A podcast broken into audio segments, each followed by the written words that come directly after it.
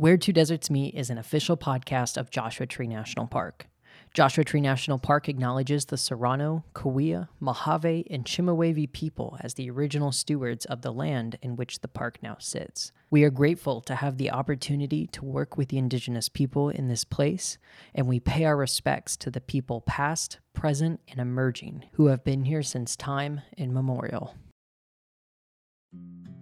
Hi, I'm Donovan, And I'm Ian. And we're both park rangers here at Joshua Tree National Park. Where Two Deserts Meet is a podcast where we investigate topics that often require a bit more detail and sometimes the help of an expert in the field to gain perspective. So, Donovan, have you heard any good animal facts recently? Well, actually, my favorite go to animal fact is that the rattlesnakes that we have in the park smell with their tongues. Elaborate. Well, Joshua Tree National Park is home to six different species of rattlesnakes, which, as you may know, are part of the pit viper family. And of course, being part of the pit viper family means that you have special pit organs that they use to catch prey. Those cute little tongues that pop in and out of the rattlesnake's mouth help transfer the smells and temperatures of its surroundings to those pit organs located in the front of the face. These pit organs allow the rattlesnakes to sense out the smell and heat of its prey. Okay, uh, I'll admit that is a pretty good fact. But I've got a few of my own tucked up my sleeve. Like, did you know the desert tortoise moves at an average speed of 0.2 miles per hour? Okay, but how long would it take them to get to the other side, though? Very clever. okay, well, I'm sure that both of us can go on and on, but you know who would have even better facts about some of the wildlife here at Joshua Tree National Park? Wildlife ecologist Michael Vamstad. He always has some great insight about some of the amazing animals in this park, such as bats, bighorn, and big old tortoises. My name is Michael Vamstad, and I'm the wildlife ecologist here at Joshua Tree. Joshua Tree National Park is home to hundreds of different species of wildlife, including roughly 250 different species of birds and about 150 types of mammals and reptiles. So, as you can imagine, the roles and responsibilities of the lead wildlife ecologist here are very diverse. It's Michael's job to monitor and work with many of these species within the park, but some often require special attention. Well, the most common species that I work with, or the ones I spend the most time on, are there in the endangered species, or the species that are what we call special management concern. So that'll be desert tortoise, bighorn sheep, um, nesting raptors is another thing that every year we spend a lot of time on. In 1973, the Endangered Species Act was signed into law, creating protections for all plants and wildlife listed as threatened or endangered.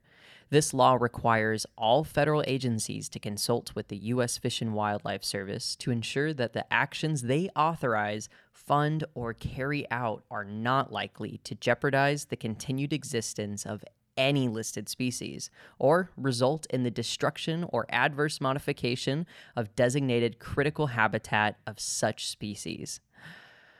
that was a mouthful. But essentially, it's saying that there are millions of species on planet Earth, and tools like the Endangered Species Act help us better protect species who are at high risk of extinction. There is quite a lengthy process in order to get a species listed as endangered, but of course, the first step is figuring out what species needs our help.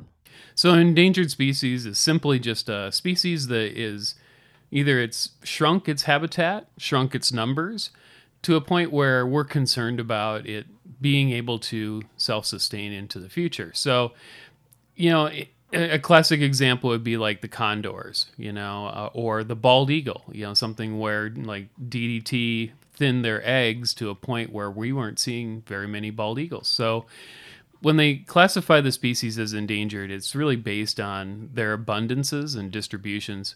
And if there's been a big change in that, usually reduction, obviously, right? So you have fewer of them around in fewer places. So the, the desert tortoise is like the main one. That's the one that the U.S. Fish and Wildlife has listed for us. Um, it's one that is inhabited in the park and we spend the most time on. There's a few other species um, like the yellow-billed cuckoo, um, the California gnatcatcher, and a couple rails that do come through the park, but very much during migration. So there's not a lot the park can do to manage that endangered species per se, um, because they're just passing through. So we really focus on our, you know, resident species are having a hard time. We have a couple plants that are also endangered, but the uh, desert tortoise, you know, clearly gets the most attention from the park um, in order to, you know, conserve them. We really have some of the best protected habitat for the desert tortoise in the Mojave Desert. So we really try to protect that the best we can and then keep our millions of visitors away from, you know, affecting them negatively in any way. The the populations of desert tortoise has really changed in Joshua Tree since like 80s and 90s. So during that time we did some surveys, very light surveys to get an idea of abundance or how many of them there were on the landscape. And it turns out there was anywhere between 30, sometimes 40 or sometimes even close to 50 tortoises counted per square kilometer. Nowadays, when we do those surveys, we're only finding three to four tortoises per square kilometer. So going from 30 down to three is a huge change. And as a scientist, we like to call that something special. We call that an order of magnitude reduction. That means usually like a tenfold reduction. Um, and there's really little that you can argue about that kind of change. So a lot of scientists, we look at different survey methods or different things. They're like, oh, the survey method is a little different, so your numbers can be a little different. But when it is an order of magnitude change, 30 down to three, it's kind of undeniable at that point. So we historically we had pretty good populations in the park, and we probably had close to 30,000 tortoises um, in Joshua Tree. And nowadays, I estimate about 3,000 tortoises we've been at putting these little radio transmitters on the back of tortoises. And what that allows us to do is to go out, you know, once uh, every couple weeks to see where they're at and to see how they're moving on the landscape. You know, do they move miles at a time or do they just move 100 feet at a time? Do they keep a same home range over the years or do they really change and move around? And so, what we're trying to figure out is those tortoises that live by roads, how can we get an idea of their movement patterns? Is there a way to work with our million visitors and all that traffic on our roads to keep the tortoises from getting, you know, smashed on the roads? So, for example, during rainstorms, we found that they tend to go towards wherever the water is. This can be the road. So we actually do have uh, signage that we put out at each one of our entrances to have people, hey, uh, it's a rainstorm right now. Please watch out for tortoises on the road. Um, those big blobs or blocks that are on the road may not be a rock. That may be a tortoise drinking water. Additionally, we have these tortoise crossing signs in the park, just making people aware that they are there and they are well, everybody kind of knows they're kind of slow. So if they go on the road to, you know, to avoid them, to help them cross a road, uh, things like that. So really it's um, working with the visitors to, to be aware. That really is the biggest issue that we have. The desert tortoise was added to the federal endangered species lists in 1990 after a significant reduction in their numbers was observed over the past few decades. In Joshua Tree National Park, Estimates from past research indicate there were approximately 30 tortoises per square kilometer. However, there is now an average of roughly three tortoises per square kilometer. That's a massive 90% reduction of the population within the park. Tortoises that were once abundant, roaming the desert, and a relatively common sight are now something you need to be lucky or diligent to find.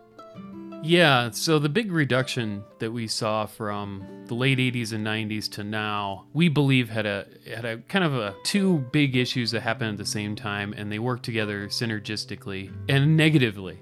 And those two things were disease. So the disease got into the desert tortoise sometime in the late 90s. Didn't really get into the park until the early 2000s, that we think. But this was called an upper respiratory tract disease.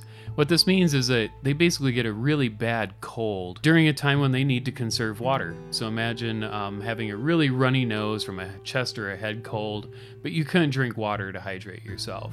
So these tortoises were dying um, from the disease, but it was coupled with drought.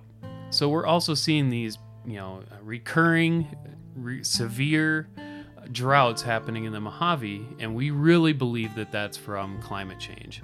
So you have this climate change effect of more severe droughts, and then you have this disease issue that was going through the population at the same time.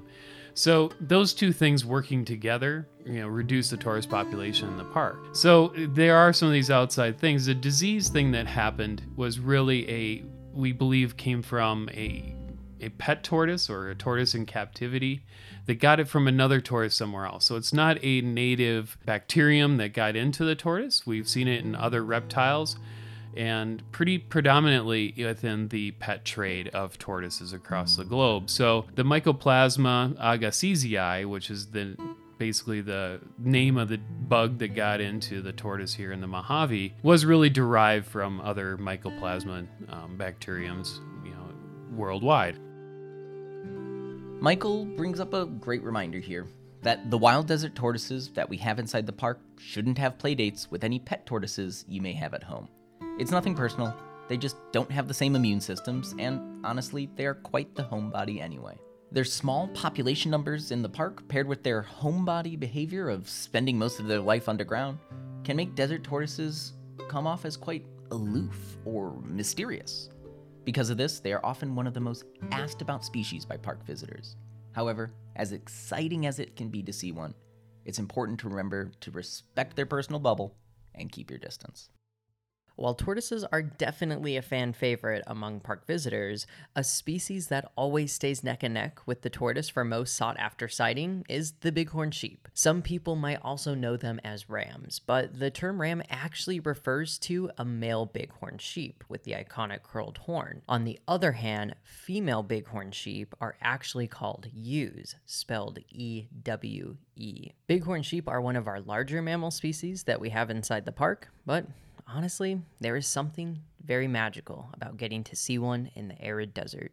One could easily fall for the misconception that since they are large, they should be easy to find in the park. However, they are impressive experts in camouflage and do their best impressions of the beige granite boulders in the park by employing a similarly colored coat and often remaining quite still while out and about. With the massive size of the park, this means that visitors are often playing a very difficult game of hide and seek with Bighorn on their visit.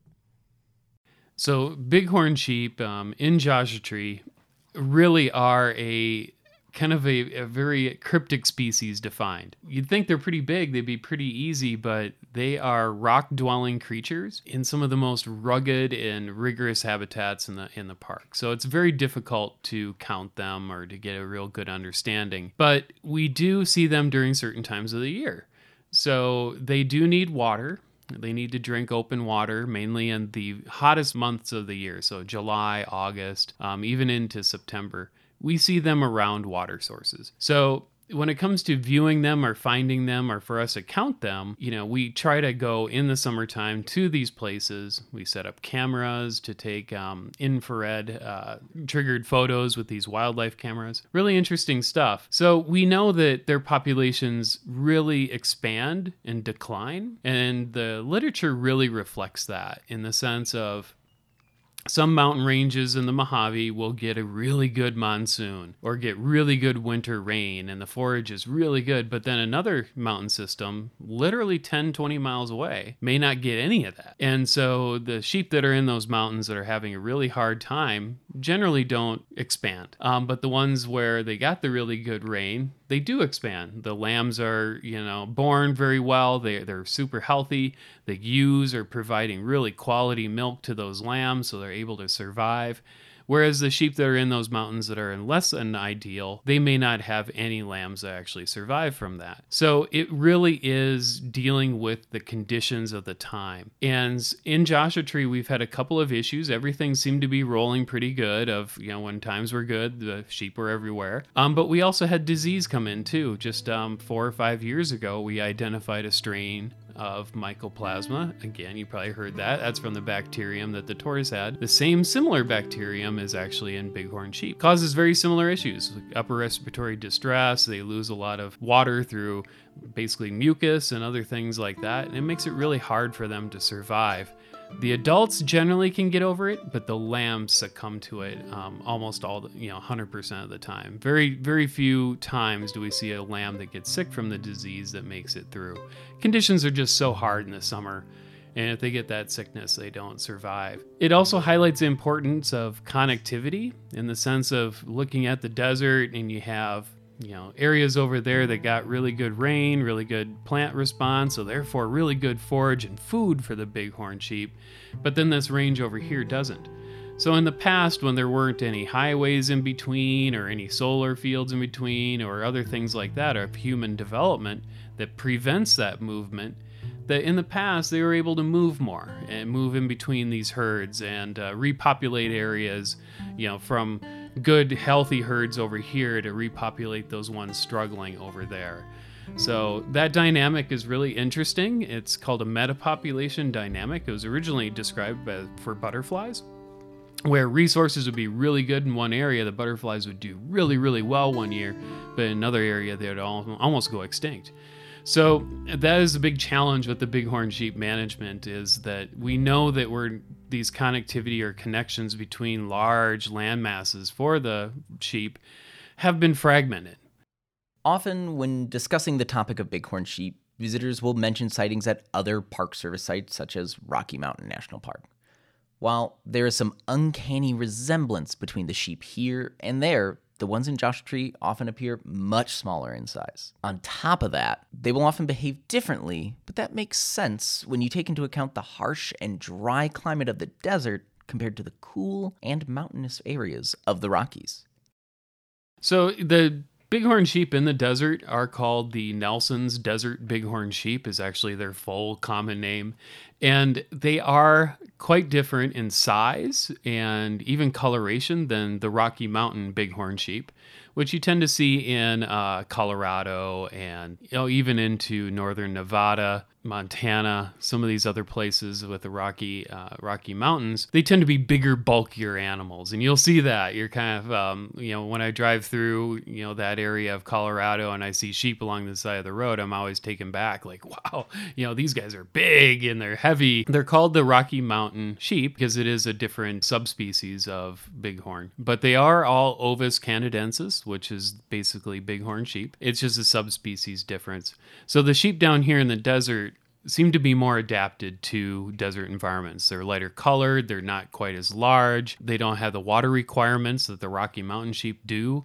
So they they've even learned interesting adaptations like kicking over cactus and eating out the innards of a cactus. You know, probably don't see if they're Rocky Mountain sheep at all. So there is there is a bit of a difference between them, but um, not as much as you would think. The sheep that are below Interstate 10, so basically Palm Springs south, into Anza Borrego and down to the Mexican border are considered the peninsular bighorn sheep. And at one time, they had called them a separate species of, of sheep, but uh, later on, uh, through genetic work, they found that they are pretty much identical to our desert uh, bighorn sheep or Nelson's bighorn sheep that we have here in Joshua Tree. So they continued with their listing of them being endangered, not the ones in Joshua Tree National Park, but just across the valley you know, south into the Santa Rosa Mountains and San Jacinto Mountains and lagunas. These sheep are endangered. They're covered under the Endangered Species Act. They're listed, but they, it's more of a geographic range. So they said, okay, all these sheep, bighorn sheep that are in this area, have really suffered from you know development uh, issues, basically losing connectivity, as well as numbers reductions from disease. So they continued with that endangered species protection for just that population. In every other sense of how the animals act and um, how they deal with the desert is very similar to the ones in the in the park. If you've ever recreated outdoors before, you may have come across a closure of an area for reasons related to wildlife. National Park Service sites like Glacier will sometimes close trails due to bear activity, or climbers at Devil's Tower may find the climbing route that they were eyeing up is closed for raptor nesting. But if you come to Joshua Tree in the summer months, you'll find something a little different. Often during the consistent triple digit temperatures and extreme sun of the summer, Joshua Tree will close a specific trail on behalf of our beloved bighorn sheep. But many often ask, what is the purpose of these closures and how does the park go about deciding how and what to close? You know, closing down areas in a national park for wildlife is definitely a decision we don't take lightly. We go through any and every option or alternate to try and figure out a way to do it. Looking at the park and the amount of water in the park, especially related to bighorn sheep, because they really need it in the summertime, we've decided to monitor our water sources in the park. And when we're in a severe drought and we lose those water sources, we kind of count them. So I created a little matrix, a decision matrix that would be completely rigid in the sense of once these two places go dry, then we go ahead and close down areas for visitors. The idea here is to only close the areas when they are needed by the wildlife. So in this sense, when the drought is severe enough that it's you know removed water out of Barker Dam, Keys Ranch Dam, a few other places, we assume that these other tinajas and other places where they get water are dry as well. For example, uh, the Bighorn Sheep closure at 49 Palms Canyon is something we don't do every year. Uh, I believe it was five years ago we did a closure, and then for three or four years we didn't do any kind of closure for them at all. However, the last two years in Joshua Tree have been extremely dry. And so these other water sources that were once available for the sheep are now dry. We go ahead and close 49 Palms Canyon. So, why 49? Well, 49 Palms Canyon is a real perennial, permanent water source in the sense that that spring is always running, it seems to always fill up pools of water, and um, it never dries up. So allowing people to go in there and check it out in July and August and our visitation has gotten to the point where if we did leave it open, we would have visitors there every day. And that just displaces the sheep during the most critical time for them. Uh, we go ahead and close those areas. So we definitely take it very seriously. We do not like to close down areas uh, to the visitors. But what's been really cool and really heartwarming for me is that whenever we put out these public announcements about we're going to do this closure at 49 Palms Canyon and stuff, it is overwhelmingly um, positive. You know, the folks that read that and comment on that stuff on social media or even on our website, almost, you know, 90 some plus percent of the time it's actually very positive. They're happy that we are doing this for the sheep. So that makes it really easy uh, you know for the ecologists that yeah we're going to go ahead and restrict uh, visitor access to a place but they understand. Of course, monitoring bighorn sheep access to resources in these areas is a big deal. In order to get the best results, Joshua Tree National Park had to take a critical step in building an understanding of bighorn sheep, and that's by collecting data. the park decided to put forward a proposal on a project about three or four years ago to put these collars on bighorn sheep. And it literally is like a necklace that we put on the sheep. Everybody, I think, can imagine what a collar looks like. Um, but we went out and we collared 16 animals. And the idea there is that they, you know, these collars talk to the satellites above them and they store data on board. I can even look on my computer, my laptop right now and check it out. Where are the sheep at? And we put those collars on the animal to really see what habitats are using. Are they going into areas that has a lot of visitor interactions? Like uh, the real Hidden Valley, for example, you know, has thousands of visitors every year. Or are they choosing habitats that are very remote, you know, very rugged and don't see visitors at all? So we're almost at the end of that study. We're still collecting data. Um, but what we are seeing is that few places are very important to bighorn sheep. They go there a lot, they hide. I think it's a lot of predator evasion at that point. So they can, if they hang out in these locations, then they don't get predated as much by mountain lion. So right now we are looking at that, you know, and we we have really cool data on our visitors as well, like where are they going and how many um, through trail counters, but also just you know watching, you know, making observations. Oh yeah, Barker Dam had you know 550 people on the trail today, for example, and then we look at how many points are you know how many times are the bighorn sheep in those areas that ha- when they have that many uh, people around. And so this is the second time we've looked at this. We looked at it back in the late 90s, and they found really interesting things. Like, for example, on the weekends, the bighorn sheep would avoid these areas with a lot of visitors.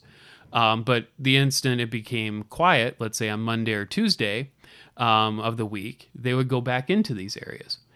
Now, that was back in the 90s, you know, when basically we had under a million people. I think it was 800,000 visitors or so. So we were really concerned about this, you know, expansion of visitation in the park to almost 3 million visitors. And would they then have that persistent and constant um, presence at these areas instead of like before, where it was only the weekend was busy? Now we're starting to see the weekend and the weekdays busy, even in the summer. So we are really concerned about that increase in visitation and that effect it could have on the sheep. So the technology is really neat. These collars talk to the satellites. I can see it on my laptop. And we can see these movements and shifts in their patterns and how they use the habitats when there's a lot of people or not so much many people. So we're really trying to really focus in on you know, how do the bighorn sheep really get affected by visitation in the park or visitors walking around?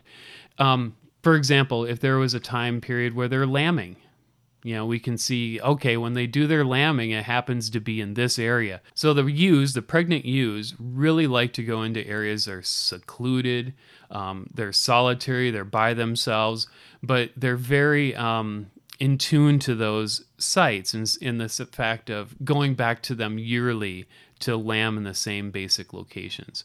So we really want to figure out where are those locations. And um, so, for example, in the future, if we're talking about putting in a trail or something like our backcountry camping area, we are going to make sure that it's not in those areas that the sheep are lambing. It's just too important of a time for them. So that's one of the ways we're using these technology to guide our management into the future.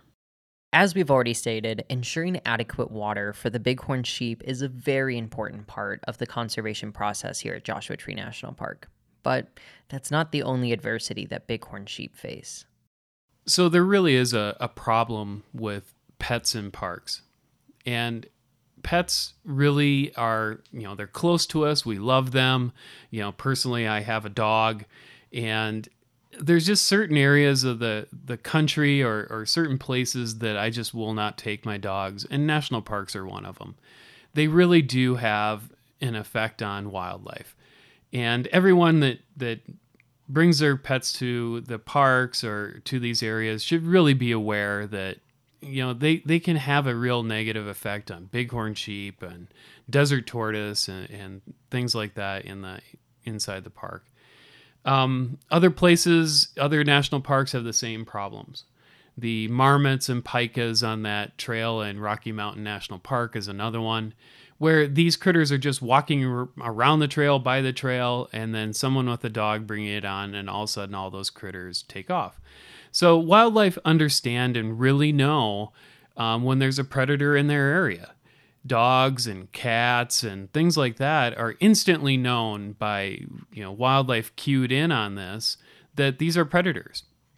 And so just the fact that your your pet may have been in an area will displace things like bighorn sheep. They'll smell the the either the the leavings or droppings from the dog or cat or they'll basically be scared of the barking or other things like that. So really we want people to enjoy wildlife, and pets in these areas prevent that.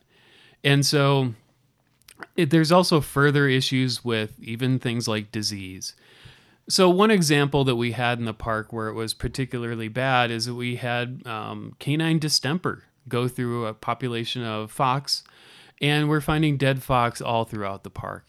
The issue here is that canine distemper can be carried by your pet and brought into the park into an area where animals are not vaccinated against that. The fox aren't, you know, given shots every year by veterinarians to prevent things like, you know, parvo or any of these other diseases that are common in our pets and treatable. Um, the wildlife aren't treatable, you know, so when we find that there's a problem, it's usually because there's a bunch of dead ones. Let's us be a visitor to these areas as well. We go in, we enjoy it, and we leave because the primary focus of these areas is the preservation of the natural and cultural artifacts in these areas. So I, I really truly believe let's give wildlife a rest or some reprieve from pets, things especially like dogs, to go about and do their business. When discussing how our pets and other actions we can take while visiting can affect the chances of seeing rare wildlife, It's important to remember that those aren't the only species that a wildlife ecologist will work with. Sometimes a more common species of animals visitors will see in the park can actually be a unique task for a wildlife ecologist, simply because their management overlaps with other park objectives. Bats are an extremely common sight for those staying into the night to camp or stargaze, and they are an important part of Michael's role here. Yeah, yeah, we have some really interesting um, species of bats in the park, as well as abundances. It's it's actually quite interesting. Um, our our most numerous bat is called the canyon bat. It used to be called the western pipistrelle bat, but now it's called the canyon bat. And so, if you come to Joshua Tree National Park and you're looking around at night, maybe you're camping in one of our campgrounds or something, and you look up, very frequently you will see hundreds, if not thousands, of bats flying around. These are called canyon bats. And what's really cool about these canyon bats is they live in the cracks of the rocks and other places, even trees they'll roost in. But they're definitely our most numerous species of bat in the park. The other really interesting species we get is called a yellow bat. And the bat is just like what it sounds like it's yellow. These yellow bats live in palm trees only which is actually really kind of cool because we have palm oases in Joshua Tree. So the bats are up in those skirts that live underneath those palm trees. They're a bigger bat, but they they are yellow and they're really interesting. The other third dynamic or or kind of situation that's kind of interesting to Joshua Tree is the abandoned mines. So we literally have hundreds of old abandoned mines that were once part of the gold and silver prospecting era in the park. And we have a rich history of mines in the park, places like Desert Queen Mine.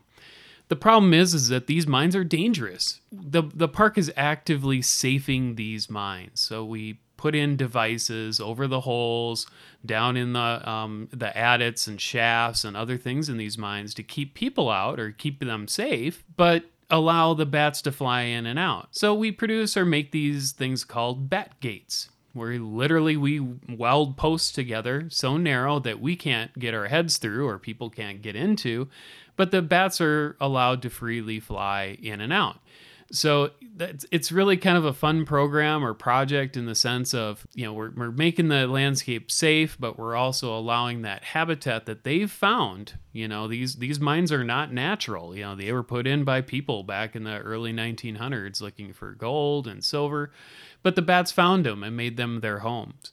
So we go ahead and we safe them up. And sometimes it's a cupola over the hole on the top. Sometimes it's just bars inside the, uh, mine itself.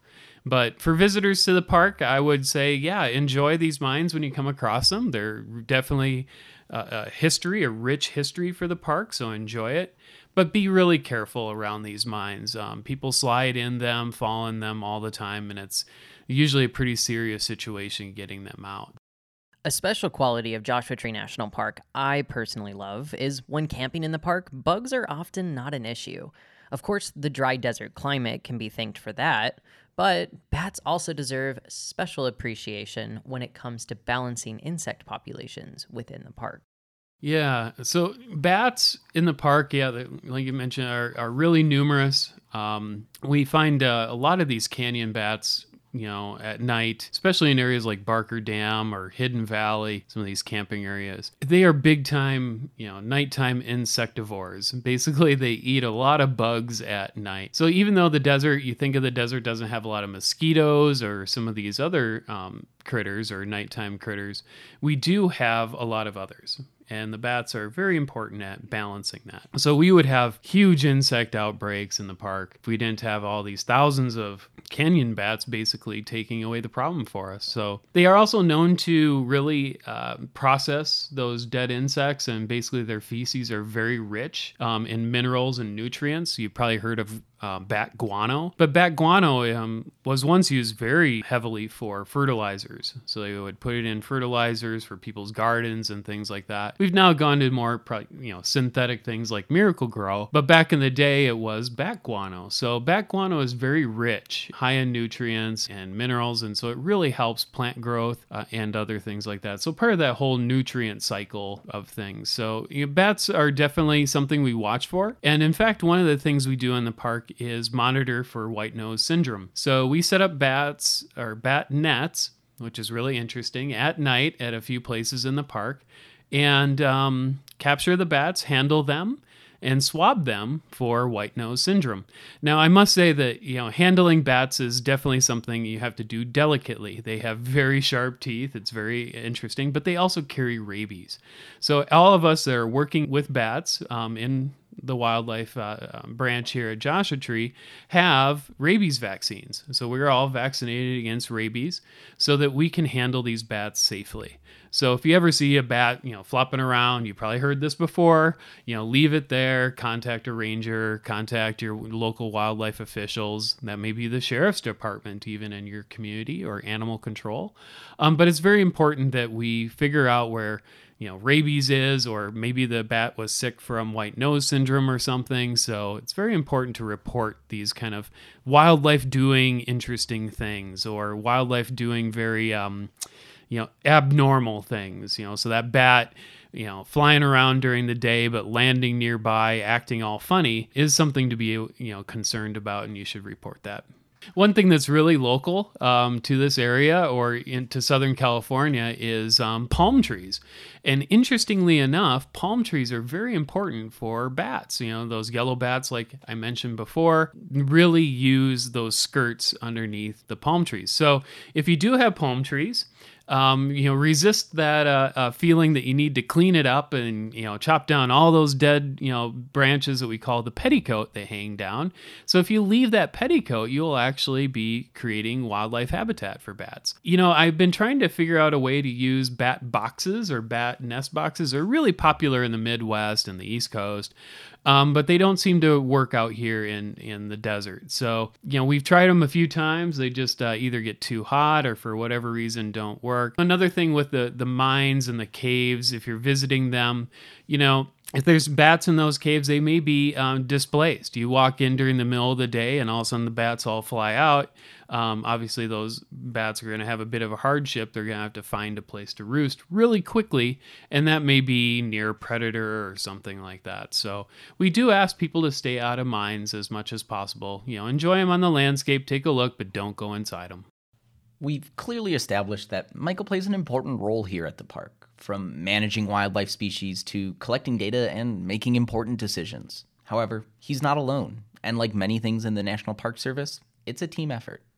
So managing wildlife in a in a national park is quite diverse. You know, we count species, we watch over species, but we also monitor, you know, general health of, of wildlife. But to be honest, I heavily rely on our partners, our partners in the USGS that do a lot of our research on disease or research on population issues, but also um, disease labs and veterinarians within the Park Service and the state of California. Know, I'm always sending samples around from one place to the next. So I can't be an expert of you know all these things like uh, you know disease and pathogens, but what I am very good at is I can get those samples to the lab to do that. Really, what I have in my role here at Joshua Tree is to really I need to be able to understand all of the science, all of the disease issues, and all those things that I learn you know from others yeah, wildlife management is really fun, but a lot of times in the park, it's I'm collecting the samples. I'm finding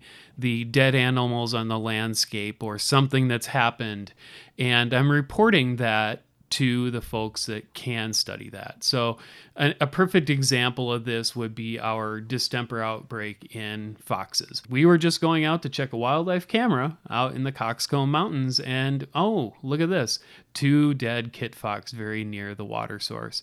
So, that was a concern. And so, I called up our wildlife veterinarian in Colorado, the Park Service wildlife veter- veterinarian, and told her about it. And we said, okay, well, let's go back out there and collect an animal. Lo and behold, when we went back out, there's two more dead de- uh, in that area. So we collected one, we sent it off. found out it was canine distemper.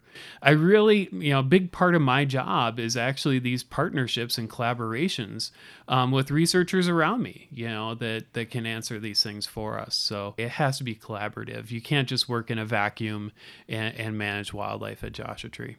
Whether it's leaving the buildup of dead fronds, also known as the skirt, on the palm trees to help provide habitat for bats, or not taking your pets on trails to prevent bighorn sheep from getting sick, or even driving the speed limit to keep desert tortoises safe from getting struck by vehicles.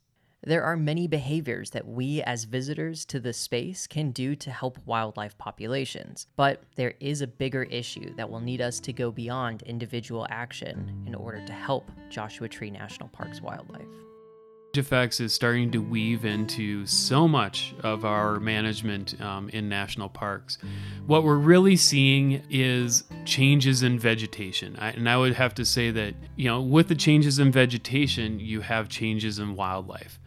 And we're starting to see this now. We're starting to see certain species of birds moving up in elevation where they just can't survive at areas that have lower rainfall or they're experiencing more droughts. We're really seeing a bunch of issues in the park with shifts in wildlife, where they're living, um, even recruitment of certain plants, you know, at elevations that they once could do it, now they can't. Um, but it is starting to get woven into every single one of our uh, decisions around managing wildlife is this kind of unknown factor of what climate change will do.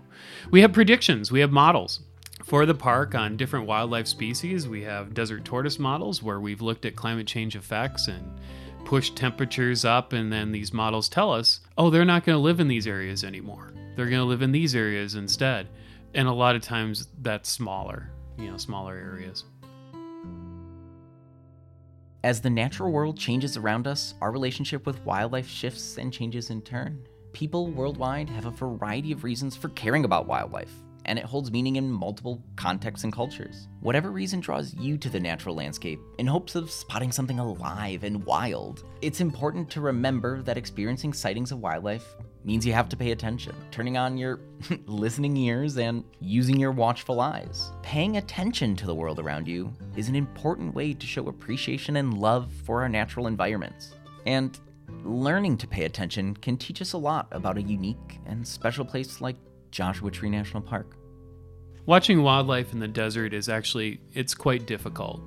And that is just because deserts don't have a lot of, you know, abundance. So, you know, going to a very wet park, let's say you're going into um, Olympic National Park up there where it's basically Pacific rainforest, you have a huge chance of seeing wildlife really around any bend. Look over a rock or under, you know, over a log and you're going to see something in the desert, it takes patience.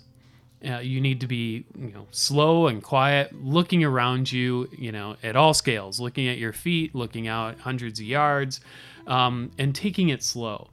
The other thing I would say is it really depends on the time of year. You know, if you're going to be out in July and August, the middle of the day looking for wildlife, you're going to have one heck of a hard time because guess what? You're going to be the only one out in the middle of everything in the middle of the hot day. Everything else is going to be down in their burrows or hidden or someplace where it's cooler than sitting out in the sun. So timing is everything. You know, the springtime in the desert, especially in Joshua Tree, when there's a wildflower bloom and all that's going on, is a really good time to see wildlife. You know, there's a lot of things moving. So, you know, early morning hours, late, you know, early evening hours, these are times when most of our critters are doing most of their foraging or feeding or whatever it might be, and then they limit their activity during the day. So if I would say, yeah, I want to see a lot of wildlife in Joshua Tree, what do I do? I would say come in the spring and fall. Um, get up, you know, early and look for that those critters moving around in the early morning and then the early evening, and you'll be surprised on the amount of wildlife they'll be running around. But if you come in the middle of the winter, um, then maybe wait till it's warm in the middle of the day and you're going to have a better chance at seeing things. As interpreters, we want our visitors to see as much wildlife as they can while visiting the park. Honestly, nothing is better than getting to hear a junior ranger story of a kangaroo rat in their campsite or a lifelong traveler's first encounter with a bobcat crossing the trail. And I gotta say, I'm the same way. I also want to see those amazing creatures, but to ensure the chances of these sightings, we have to make sure the population of wildlife within the park remains healthy. I always think of the words of scientist and author Robin Wall Kimmerer to love a place is not enough. We must find ways to heal it. Healing and ensuring wildlife well being can be the actions you take during a trip to Joshua Tree National Park but can also be what you do within your own homes and communities. Exactly. And while in the park, there are a few easy steps that you can take that you've probably heard of before. Things like making sure that no trash gets left behind, or driving the speed limit, and not taking any pets on trails. Although, many factors that are affecting wildlife that Michael mentioned might feel as if they are out of reach of change, but we have to start somewhere. Good practices of respecting wildlife while visiting the park and at home are just some of the many actions to lower our impacts.